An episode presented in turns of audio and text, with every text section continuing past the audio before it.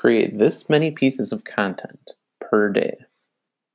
Gary Vaynerchuk has been saying that brands need to create 20,000 pieces of content per year to take advantage of the opportunity at this point in history of business and marketing.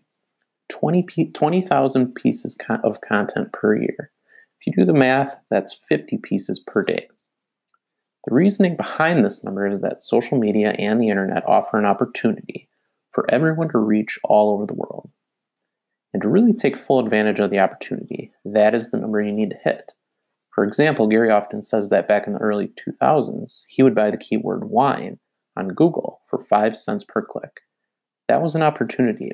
He certainly took advantage, but he looks back and sees that he left a lot of that opportunity on the table, and he could have done more.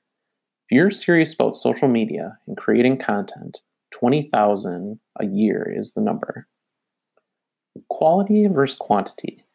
The first excuse you'll see when it comes to this topic is that we should focus on quality and not quantity. And I've written about this debate a few years ago, back in 2016 was the first time I started to think about it. You will never reach quality unless you commit to quantity.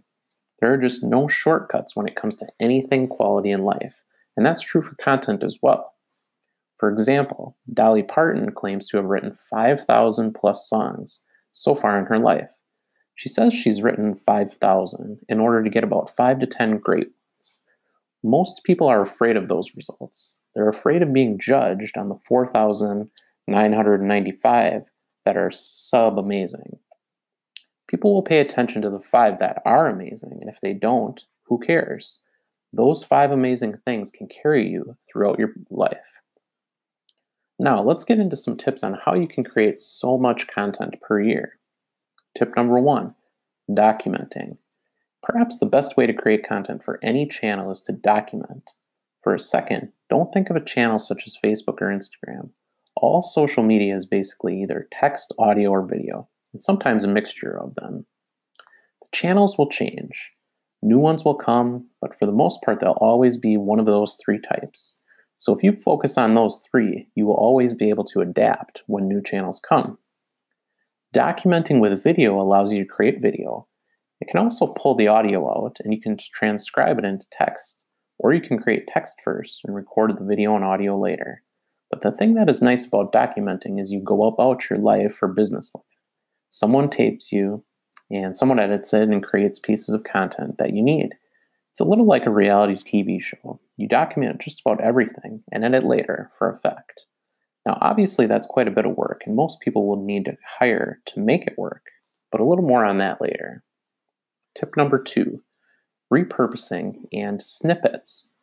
Let's say you're a dentist. You're having someone document via video a procedure you're doing on a patient.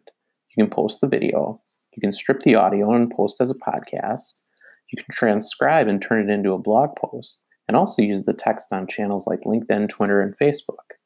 You can also snippet the video from, say, a full 10 minute version to five two minute snippets, and so on and on.